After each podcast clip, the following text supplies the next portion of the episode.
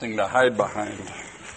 Brian and David can be without something to hold on to, but I need something to keep from falling over. I guess word didn't get out to the people during the second hour that David was gone. It got out clearly to the first hour. It was uh, Sally, Carol, and I, and about three or four other people. But uh, last week, David took a diversion to talk about the possibilities of developing this building and the property we have. But this morning, we're back on the series on miracles. We have uh, looked at, I think, 25 miracles so far over the months. And we have five more to go. Then we will have examined every one of the recorded miracles of Christ. Some of you are thinking that if we ever get through this series, it will be a miracle in itself. But uh, this morning we are going to be looking at Luke 17. As I was um, reading the context, the, the passages that come before this passage, and the ones that follow, I realized what the lesson was that Jesus was trying to teach. The lesson taught in our passage is that most of us sadly miss the point when it comes to our salvation. Missing the point um, is something that we all do from one time or another. Sometimes it can be pretty humorous, and especially when it uh, is children, uh, students who maybe you've explained something very carefully to, and they've heard every one of your words, and they get most of the words right, but it's obvious they had no clue what you were talking about. Couple of months ago, there was an article circulating the staff mailboxes, and in it was um, a compilation of bloopers by eighth grade history students. A bunch of teachers had gotten together and put, put these together. And it just showed from what the students wrote in their tests or in their book reports that they were there for the lecture, or they were, they read the material, but they had no idea what it was talking about. Let me uh, read some of these to you. I picked a few that were appropriate for a Sunday morning. There were several pages of it, but I just picked a handful. Let me read a couple Bible history uh, information. The Bible is full of interesting caricatures. In the first book of the Bible, uh, Genesis, Adam and Eve were created from an apple tree. One of their children, Cain, asked, Am I my brother's son? God asked Abraham to sacrifice Isaac on Mount Montezuma. Jacob, son of Isaac, stole his brother's birthmark. Uh, God, or excuse me, Jacob was a patriarch who brought up his 12 sons to be patriarchs, but they didn't take to it. One of Jacob's sons, Joseph, gave refuge to the children of Israel. Pharaoh forced the Hebrew slaves to make bread without any straw. Moses led them to the Red Sea, where they made unleavened bread, which is bread made without any ingredients. Afterwards, Moses went up on Mount Sinai and got the Ten Commandments. David was a Hebrew king who was skilled at playing the lyre. He fought the philatelists, a race of people who lived in biblical times. Solomon, one of David's sons, had 500 wives and 500 porcupines. okay, and there's a couple here from Greek history as well. Some of these you have to think a little bit about. He says, actually, Homer was not written by Homer, but by another man of the same name. Socrates was a famous Greek teacher who went around giving people advice. They killed him. Socrates died from an overdose of wedlock. Okay, now finally a few from American history. These are appropriate on the 4th of July weekend. He says um, the American Revolution was partly caused by the fact that the British put tax in their tea. George Washington married Martha Curtis and in due time became the father of our country. Then the Constitution of the United States was adopted to secure the domestic hostility. Under the Constitution, the people enjoyed the right to keep bear arms. Here's my favorite section. Abraham Lincoln became America's greatest president. Lincoln's mother died in infancy. He was born in a log cabin which he built with his own hands.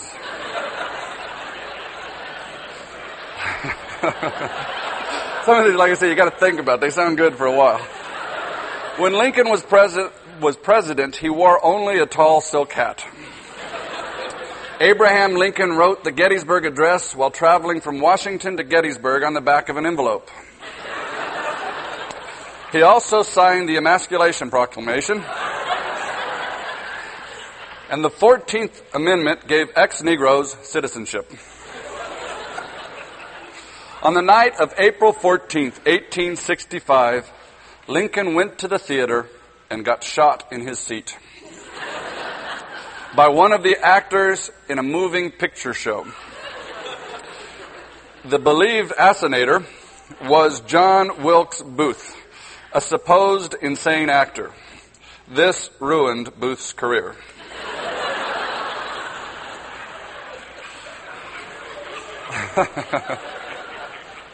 like I said, when uh, when people miss the point, often it is funny. Often it's entertaining.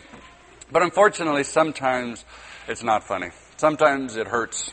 I was talking to a gentleman recently, a man in his early 60s. His family is all grown. And he was telling me with real sadness in his voice that he's just now coming to realize that he missed the point. He had um, provided well for his family, had thrown himself into his career. He had excelled at what he did and been promoted and advanced.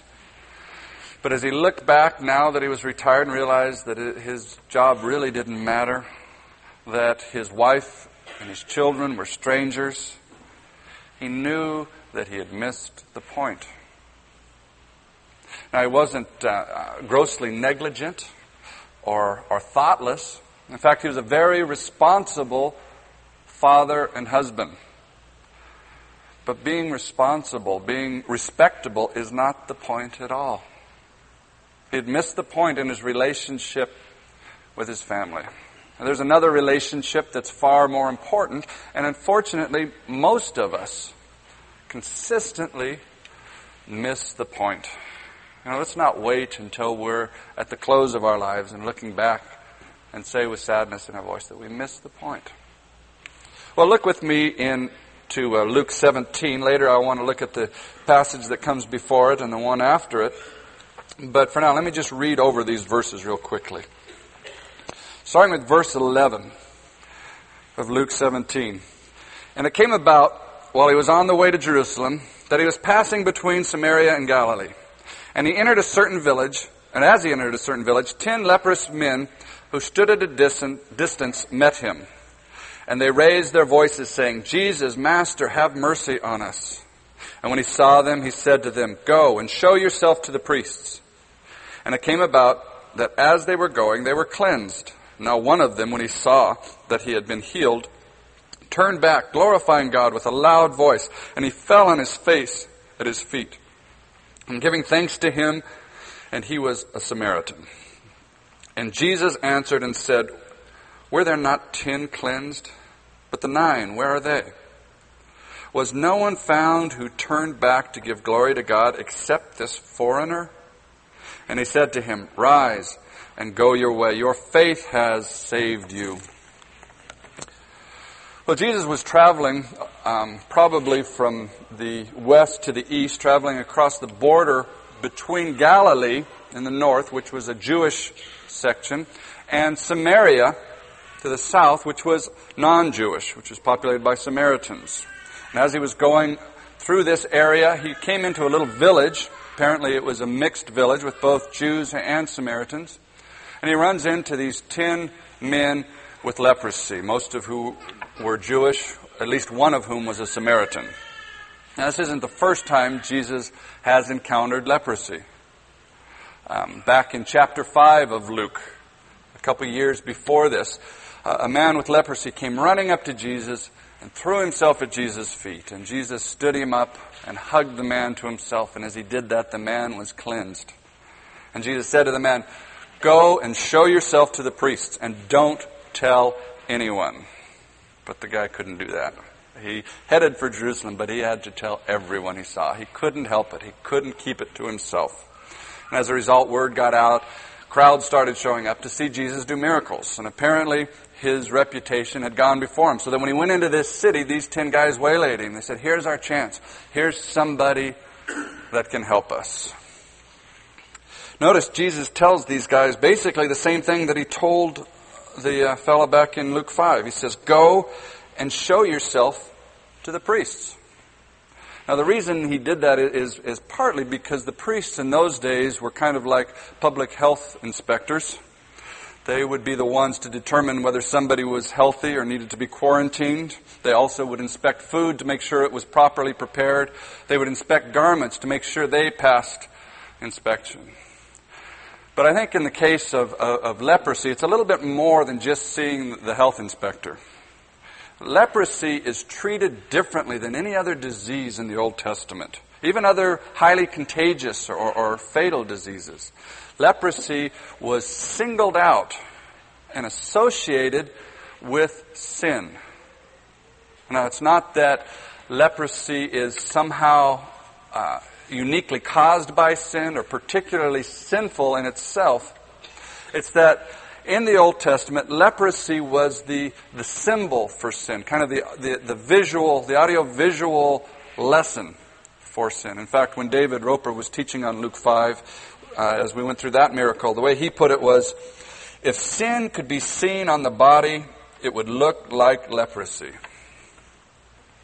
You see, leprosy deforms, it disfigures, and it destroys. What it does, one of the things it does is it attacks the connecting tissue between the bones and the hands and the feet. And so fingers and toes start to fall off. And spongy, tumor like swelling shows up on the face and the body. Ulcers begin to form. It uh, also becomes systemic and attacks the internal organs as well as the skin. And, and, and the skin itself, the, the nerve endings become desensitized so that the, the person with leprosy will, will wound themselves or burn themselves and not even know it. And it will become infected and the sores will grow and further disfigure and further, further disable the person.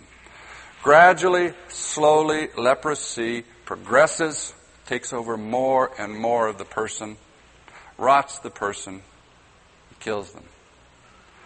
Well, sin is the same way. It ruins us. It rots us. It makes us uh, become insensitive. It, it desensitizes us so we don't even notice. We're not even aware of how our lives and the people around us are being destroyed. We, the, the, we see some of the, the slow, gradual effects. I mean, we stare and wonder as a finger falls off, but we have no idea why. We look for somebody to blame or something to blame, rather than realizing it's the sin in us that's destroying us. Because unlike leprosy, sin doesn't show up on the skin. Other people don't notice it. Yet still inside, we're dying. And like leprosy, in, in, biblical times, there's a cure for leprosy now, but in biblical times there was, as David put it, no earthly cure. You could go after its symptoms in one area, or really aggressively fight them there, only to discover that it's been silently eating away at another area of your life. Jesus is the only one who can heal. Jesus is the only one who can cleanse. So, for public health reasons, as well as because of this association between leprosy and sin, the Old Testament gives very specific rules and, and, procedures to deal with leprosy. If somebody was suspected of having leprosy, they'd be taken to the priest, and the priest would follow a very specific procedure for examining the person, isolating them for a week, re examining them, and it would go on until finally a determination was made. And if it was determined that this person did, in fact, have leprosy, that person would from then on be treated as if they were dead. The, uh, the person would be isolated. If anyone came in contact with them, they would become unclean. The person coming in contact would become unclean, just like they would become unclean if they came in contact with a dead body. The leper was required to tear his clothes and to mess up his hair, throw ashes on himself, which were the traditional, the typical uh, signs of mourning for the dead. They were forced out of the community. They had to live outside. Often they were forced to live in the graveyards. find shelter among the tombs. They were not allowed to come in. They were not allowed to have anybody come near them. If somebody approached them, they had to start shouting, unclean, unclean, so the person would be warned off and wouldn't come near them. They were the walking dead. And with, with sores and with, with the disfigurement, they probably even looked somewhat like the zombies of the Night of the Living Dead. I don't know how many of you have ever seen that, um, that horror classic on television. In it is one of Brian Fisher's favorite all time movie lines. Uh, in, the movie, these dead people are coming back to life and they're going around trying to munch people. And the uh, good guys are shooting them. And this one sheriff who's been out shooting zombies is being interviewed by the uh, television reporter and looks in the camera and says, Yeah, they're dead. They're all messed up. That's Brian's favorite line. You can tell him about it when you see him next. But see, the same thing is true of us while we live in sin. Scripture says we're dead. We're all messed up. In fact, uh, David pointed out a couple of weeks ago when he taught on, on Luke 5 that we are born dead. The way he put it was stone cold dead. We came out of the womb. See, we're the walking dead unless we receive cleansing at the hands of our Lord. And, and understanding that relationship between leprosy and sin, the symbolic relationship, helps us understand our passage here in Luke. In fact, every time you run into leprosy in the New Testament, there's a message even beyond God's grace, God's willingness to, to heal, God's willingness, His compassion for the person with leprosy. There's something more profound being said about His willingness to heal us from sin. So these ten men stood at a distance and pleaded for mercy. They kept their distance because they, they respected the law. The law did not allow them to approach Jesus. They knew that it would be inappropriate for them to come nearer. In fact, they probably felt unworthy to approach Jesus. I think it's interesting that they cried out for mercy, knowing that Jesus had no obligation really to do anything for them, but counting on, hoping on his character, that he is, is good, that he's merciful.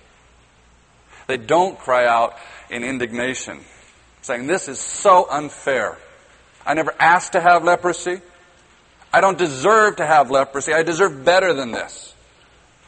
They weren't wallowing in self pity. You know, when we begin to see the effects of sin in our lives, the, the effects of our own sin, isolating us, separating us from other people, robbing us of peace. And the effects of other people's sins, wounding us deeply, leaving us uh, uh, struggling with our, our, our, our, our self worth and our adequacy. When we see these things, it's very easy to become preoccupied with the unfairness of it all. You know, those feelings are normal. But we cannot allow those feelings to so trap us, to so distract us that we fail to come to the one who can heal us. Self pity and bitterness are understandable, but they're also absolutely worthless.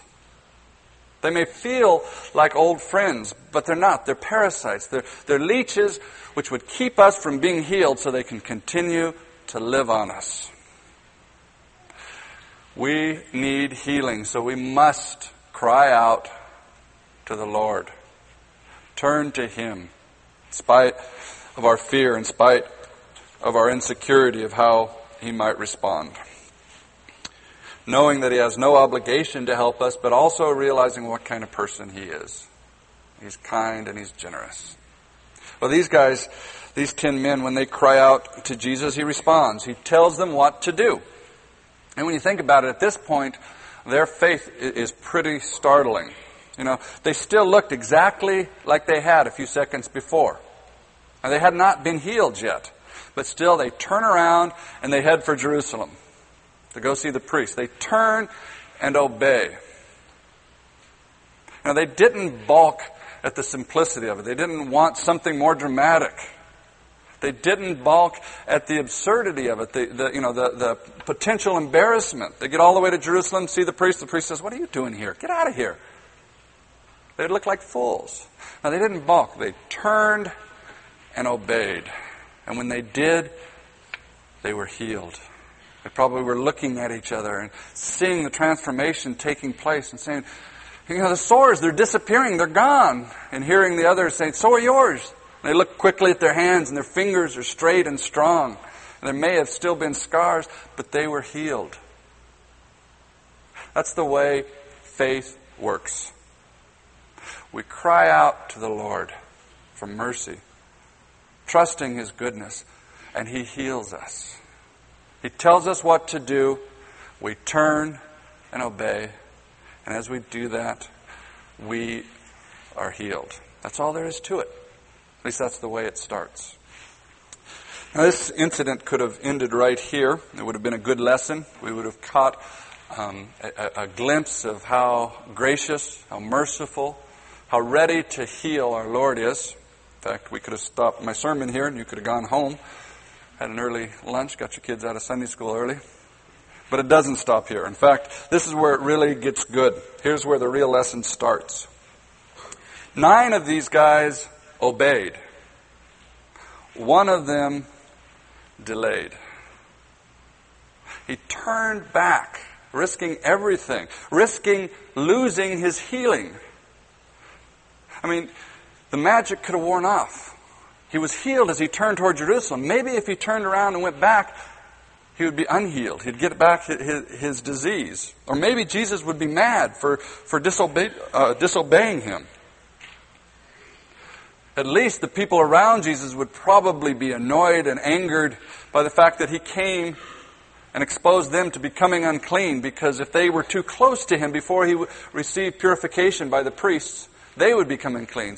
So he risked their anger. He risked all of this. Why? The only thing that I can see that motivates such risk is that he was in love. Jesus had loved him, and he couldn't help it. He loved Jesus back and he wanted to express that love. You see, love makes us reckless. I think this is what Jesus is talking about in the last chapter. In chapter 16 of Luke, he refers to some people who take the kingdom by force. This guy was so overwhelmed, so overjoyed with, with gratitude and with love that he was reckless. He was coming and there was nothing going to stand in his way. He was going to get to the one that he loved and tell him that he loved him and say thank you. Again, love motivate, motivates us to take risks. And often we don't even realize what we're risking. We're oblivious to it. I remember when I first fell in love with Becky, my wife.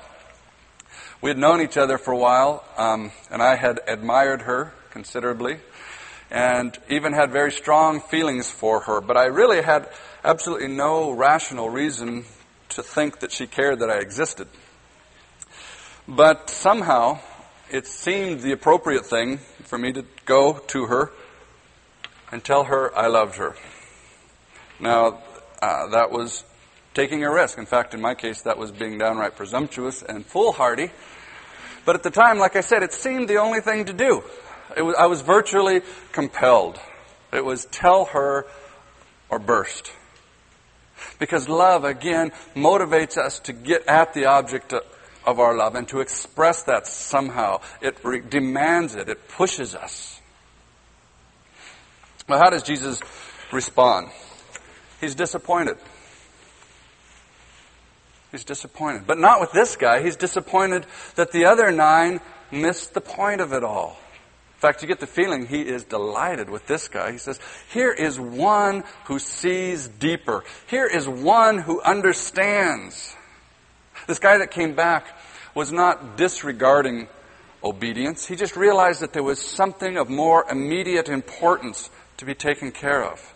This guy treats Jesus as a person, not as some vending machine that dispenses favors. This guy treats Jesus with integrity, knowing Jesus didn't have to do that. That that was a generous, that was a, a kind choice on Jesus' part. This guy treats Jesus as a person. So one leper worships first. One leper expresses his love first, then obeys. Jesus uh, sadly asks, Where are the others? Now, Jesus never demanded their gratitude, He never demanded their worship,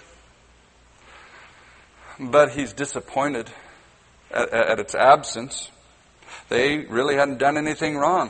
They had done exactly what Jesus had told them to do. But they missed the point. Jesus had not cleansed them so that they could go merrily on their way, feeling better about themselves, more able to function in society, restored back to their, their normal lives and busy agendas. Jesus had healed them, He had cleansed them so that they could then approach Him and worship Him and express their love to Him and enjoy the delight of an intimate love relationship with Him. And now here's the point. This is the point of this whole talk this morning. In fact, if you're sleeping, wake up. You can go back to sleep in about 30 seconds. This is it. This is the point that we cannot miss.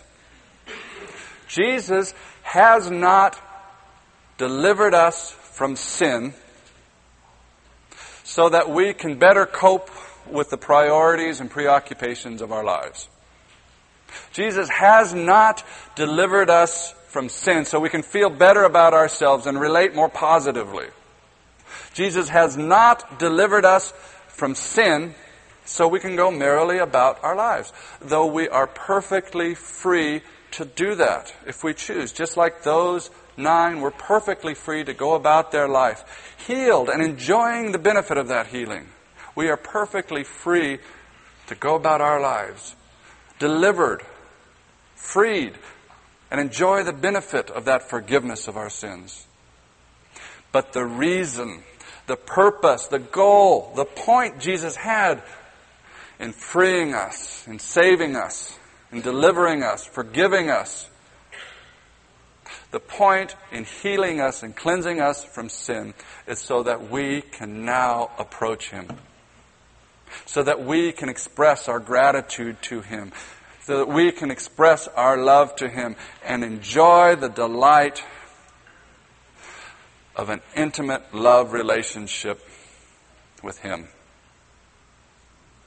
Now again, realize these nine guys were not doing bad things. They were doing the correct thing. They were doing the good thing, the religious thing. They were going to see the priest just like the Bible said. But they missed the point. And we can occupy ourselves doing good things, doing healthy and helpful and constructive and valuable things, um, uh, studying our Bibles, going to church, giving 10% of everything we earn, having our family devotions. And still we miss the point. We were not saved to do these things, as good as they may be. We were saved so that we can approach God, so that we can spend time with Him, so that we can enjoy our fellowship with Him. We can express our love and our gratitude and experience the delight of that intimate relationship with Him. You know, it happens so often that someone becomes a Christian.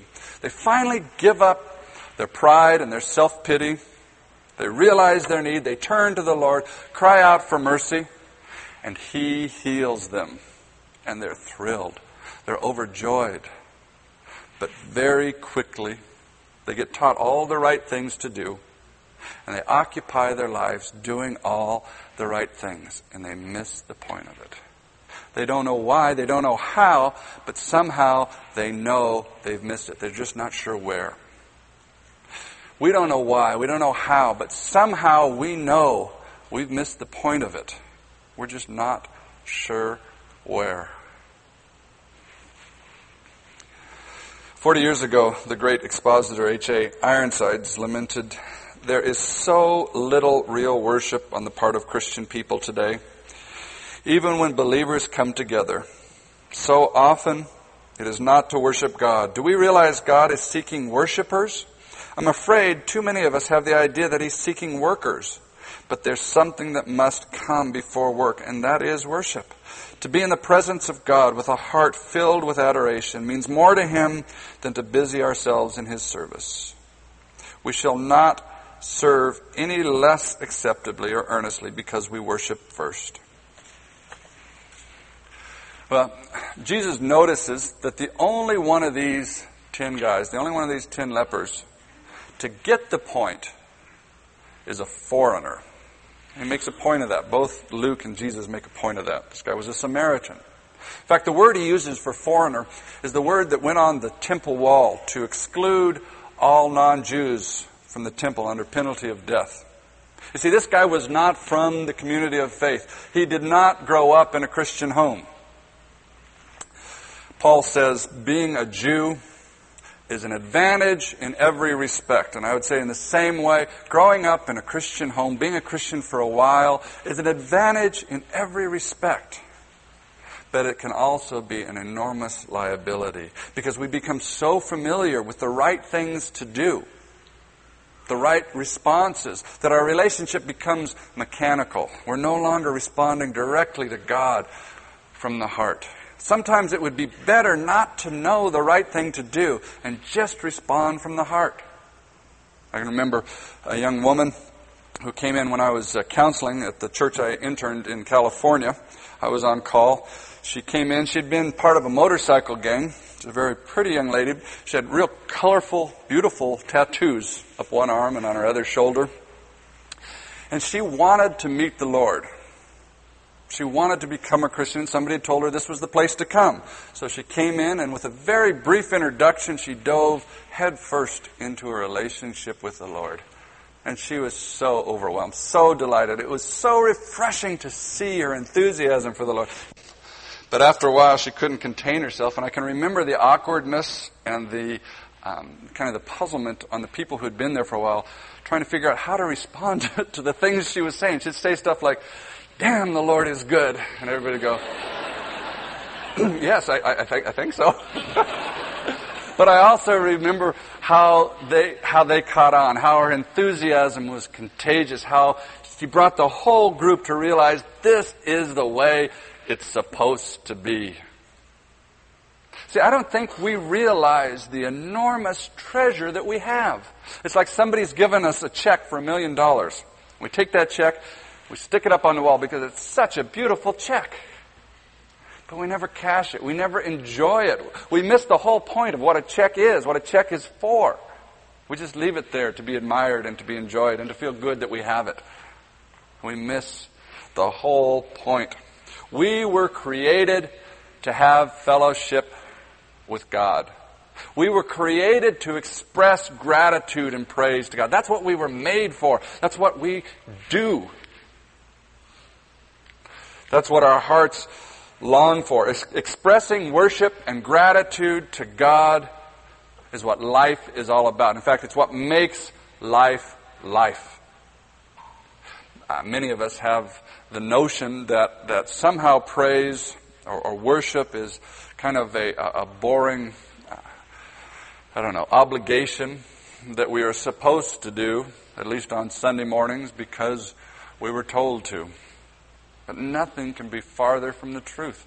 You know, who told this guy to turn around, risking everything, and run back to Jesus' feet and throw himself at Jesus' feet and tell Jesus how grateful he was and how much he loved him? Who has to tell a lover to tell his lover how wonderful she is? And, you know, as we're standing at the feet of the Satus, looking up, overwhelmed by their, their majesty, who has to tell us to say, those are beautiful? Nobody. Nobody has to tell us. This praise kind of uh, automatically, inevitably flows out of our enjoyment, flows out of the fact that we are awake to beauty, that our eyes are open to intimacy, to things that have value. Praise is at once both the expression as well as the experience of delight, of joy, of ecstasy. We were made to praise, and it's as we praise that we enjoy. C.S. Lewis put it this way.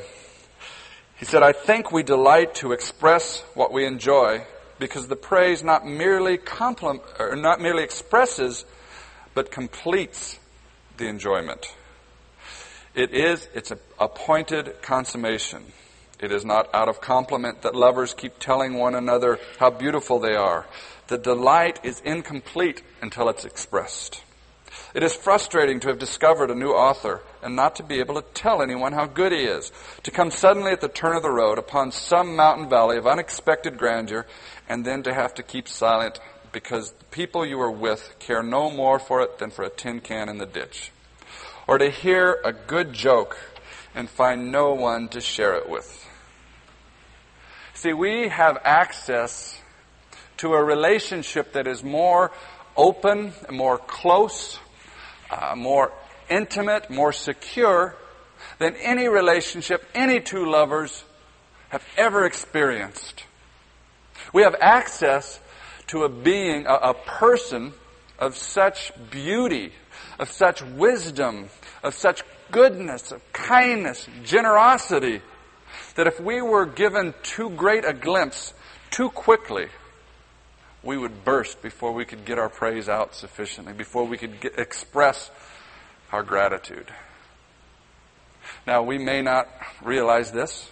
We may, may not be experiencing this, but that's because we're like the nine, walking on our way, delighted to be saved, but without realizing what we have. Our eyes are closed. We've not started to think about it. We've not started to explore it. We have not started to enjoy what Jesus was willing to die to obtain for us. We miss the point of our salvation. Let me make uh, one more uh, point from the passage we're looking at, and then I want to jump back and look at the context on, on either side. But uh, look at verse 19. And he said to him, Rise and go your way. Your faith has literally saved you. He says, Rise and go your way. Your faith has saved you. I see Jesus saying this with a big smile. He looks to this guy and he says, he says, You trusted me. You believed in me. You knew that I would accept you. You got it. That's what it's all about. You got the point. Now get up and go do what I told you to do. You know, when we finally take the risk, have the courage to approach Jesus, that's what he does. He affirms us. He affirms that we are saved. We, he affirms that we are his. That's God's response to faith. Is affirmation, is assurance. And that's what our hearts long for. Well, jump back with me to verse 7. This is what Jesus says immediately prior to the miracle that we were looking at. He says, But which of you, having a slave plowing or tending sheep, will say to him when he has come in from the field, Come immediately and sit down to eat? But will he not say to him, Prepare something for me to eat, and properly clothe yourself, and serve me until I have eaten and drunk, and afterwards you will eat and drink. He does not thank the slave because he did the things which were commanded, does he? So you too, when you do all the things which are commanded you, say, We are unworthy slaves. We have done only that which we ought to have done. See, did you hear that? If you are looking for affirmation, if you are looking for assurance by running around and doing all the things that you think you're supposed to be doing, all the things you've been told to do, all the things that Scripture says to do, it won't work. You'll get to the end and listen to how you'll feel. Listen to what you'll say to yourself. So you too, when you've done the things which are commanded you, you say, We are unworthy slaves. We have done only that which we ought to have done. Who prays enough? I've never had anybody tell me they pray enough. Who reads their Bible enough? Who serves as much as they possibly could? Who gives as much as they possibly could? You see, it's impossible to do more than you should. realize these are good things, that Jesus is looking for servants. God does want us to be his bond slaves. But what he wants even more is friends. Jesus said, I no longer call you slaves, I call you friends. And expressing gratitude, expressing affirmation bonds friends together. And as we, we take the risk, as we trust Him enough to approach Him, we receive the, the assurance and the affirmation that our hearts have been longing for. Now jump with me the other way down to the other end of the passage, verse 20. Now, having been questioned by the Pharisees as to when the kingdom of God was coming, he answered them and said, The kingdom of God is not coming with signs to be observed, nor will they say, Look, here it is, or there it is, for behold, the kingdom of God is within you.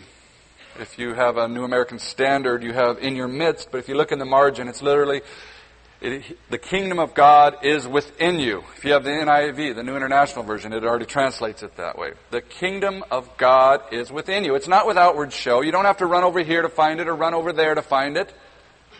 It's within you. Now you may be asking, okay, how do I get the point? How do I express my love to the Lord? I mean, this guy with leprosy, he could run up to Jesus and throw himself at his feet and start talking to him. Well, how do we do that? Where is he? Well, the kingdom of God is within you. There is a place in each of us that needs to be cultivated. The uh, saints of the last generation used to refer to it as the inner garden. William Barclay refers to it as the hidden staircase in each of our hearts. The Apostle Paul talks about the heavenlies or heavenly places. It's a place inside us where we go, where we learn to go, to spend time enjoying our Lord. It's a place where we need to cultivate. For most of us, uh, the door to that garden is hard to find at first. In fact, most of us have papered over the door to the staircase and have to peel some of that wallpaper off and find it but it's there in each of our hearts if we belong to the Lord. It may take some concentration. For some of you, it's best, it's easiest to close your eyes and imagine yourself there with the Lord. For some, it's less distracting to keep your eyes open. But the point is to, to, to, to shut out all the commotion of our lives and to just be quiet, to be still in our hearts, to be with God, to sense His presence, and to say to Him words of gratitude, words of praise. This is slightly different than uh, what most of us would consider a prayer time. We may uh, ask for things, we may bring up concerns that we have for people or for things, but the difference is that the focus here is just being with Him, enjoying His presence. C.S. Lewis again said, It is so much easier to pray than to go see him. In fact, it's not easy at all to spend time there. It's hard for most of us. Most of us um, are frightened to go there. Most of us have never stopped and looked inside. We're afraid of what he might show us. We're afraid of the demands he might make on us. We are afraid that he's got something against us and would rather not hear about it. But when we finally risk it, we finally take courage, hoping in His goodness, and go and spend time with Him. What He does is He smiles real big and He says, You trusted me. You believed in me. You knew I'd accept you. You got it. That's what it's all about. You got the point. And He's delighted with us. He affirms us. Now, there's a lot more that can be said, a lot more hints about what to do and how to start these times. For many of us, it's, it's very difficult. It's very awkward. We don't know what to say. But that's all right. That's the way relationships are. You get more comfortable with time. You get more comfortable not saying anything, but just being with Him. Something that we, uh, you know, like I said, people could share what they do and how they do it. But really, you'll pick up all of these hints. You'll pick up all of these little things just by going ahead and doing it. This morning, we're going to be taking communion together. That um, is uh, the, the first Sunday of the month. And I think it's kind of fortunate that communion is a time when we are encouraged to remember our Lord, to remember that He allowed His body to be broken, His blood to be poured out for us, to realize that the purchase of our forgiveness, our healing, our cleansing from sin was that important to Him that He was willing to die. He was willing to go all the way out of love because He knew how valuable that would be to us. And so this is a time to remember that. But it's also a good time to practice what I've just preached. To just take some time and to quietly in your heart go be with Him.